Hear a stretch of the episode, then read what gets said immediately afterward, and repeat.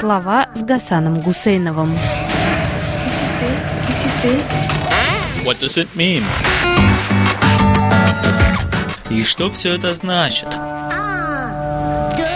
Когда превращаются в труху очередные мифологические конструкции путинского режима, из медитации выводят Владислава Суркова и просят сказать что-нибудь умное, что могло бы ошарашить и развлечь западное общественное мнение.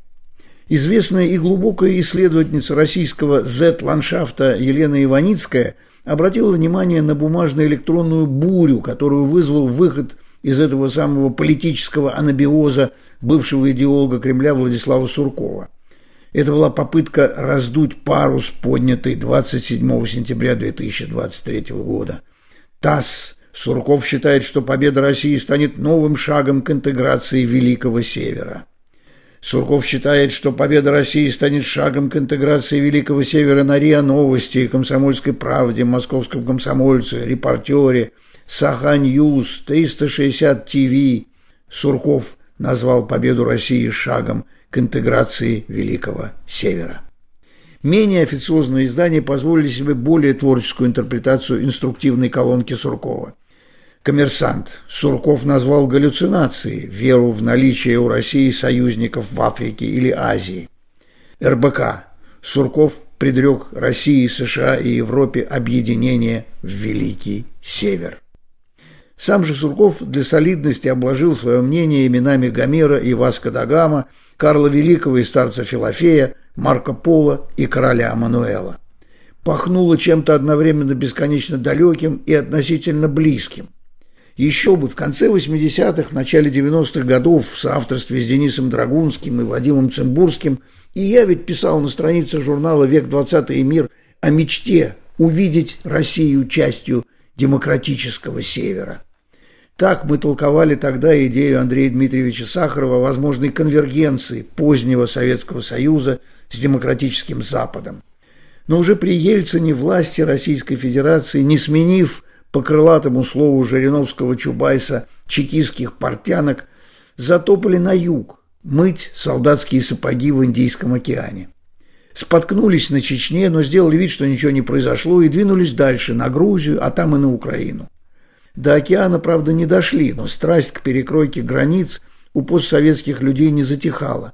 И вот снова затрепетали сердца бывших колонизаторов-землепроходцев. В истерике неудач украинского похода российские власти и публицисты гальванизируют старые имена или придумывают новые, небывалые географические названия для пока еще недоступных континентов, вроде англосаксонской Америки, на месте Америки Северной, или, например, для маленького разрушенного советского города Артемовска, он же украинский Бахмут, или советского города Жданово, он же украинский Мариуполь. Но раз уж Суркова оторвали от медитации, значит, приходится терпеть и уподобление сухопутного Путина мореплавателю Васко да Гама. Парные созвучия и образы всплывают в художественных конфабуляциях Суркова. Путь американцев и европейцев от паранойи к метанойе долог и извилист, пишет Сурков. Великий Север не утопия и не дистопия, он не будет ни идиллией, ни мрачным местом. Найти короткое, точное слово для мрачного места Сурков так и не сумел, зато у него есть новое определение для Европы. Сурков называет ее «бизонией». Это почти шуточное название получило объединение в 1947-49 году, то есть до создания Федеративной Республики Германии, британской и американской зон оккупации. Соединенные Штаты продолжают жить своими хроническими фобиями и маниями, пишет Сурков. ЕС пока не самостоятелен, оставаясь расширенной версией бизонии. Конец цитаты.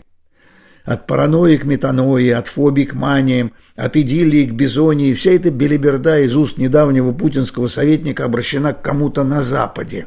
Но к кому?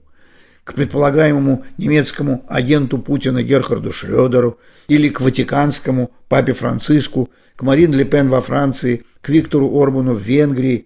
Но эти имена прыгают на секундной стрелке, а Сурков следит за стрелкой часовой.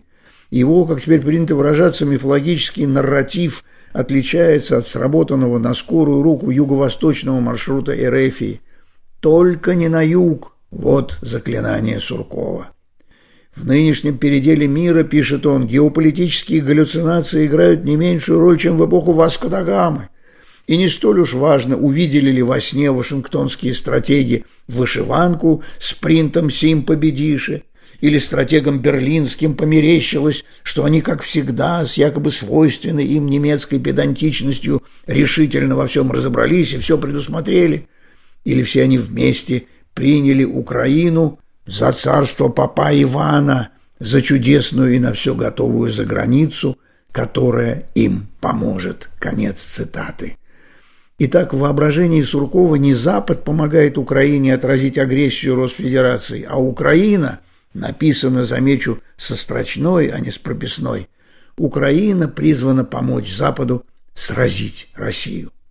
Важно, пишет Сурков, что и в их кровопролитной игре будут достигнуты цели, к которым сегодня никто не стремится, и каждый получит не совсем то или совсем не то, чего добивается. И сиюминутные заблуждения проявят отдаленную правду. Что же можно различить впереди, если попытаться взглянуть поверх миражей? Что будет, если убрать с шахматной доски ложные фигуры? Конец цитаты. Ну да, что же мы увидим, выкинув из текста все эти красивости из миражей, вышиванок, попов Иванов, Васко да Гамы, шахматных фигур? Что остается от сурковских стенаний в сухом остатке? Мы увидим страх, что место главного партнера Запада у Эрефии будет отнято и передано первым делом Украине, а после войны оно будет распределено между другими наследниками Советского Союза и, возможно, и самой Российской Федерации. Слышится в словах одного из архитекторов путинской политики и новые ноты. Отдаленная правда Суркова – это не только развитие его же концепций глубинного народа и долгого государства Путина. Финальный пассаж, декларирующий окончательную конвергенцию России и Запада, заставляет подозревать, что во время своих медитаций Владислав Сурков играет с компьютером в карточную игру под названием «Солитер». Исходный код этих трех метакультур – России, США и Европы – заложен в Илиаде и Евангелии. «Их родство очевидно», – пишет Сурков. «Наша победа изменит и нас, и так называемый Запад. Явится новым шагом к интеграции Великого Севера, где наша страна будет выступать как солидер глобального триумвирата.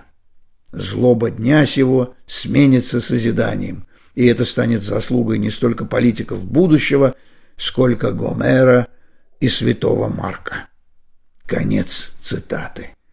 Вот теперь становится понятно, почему Сурков пишет имя Украины со строчной буквы, объявляя страну, в которой путинская Эрефия уничтожила десятки тысяч жизней, фиктивной точкой на карте.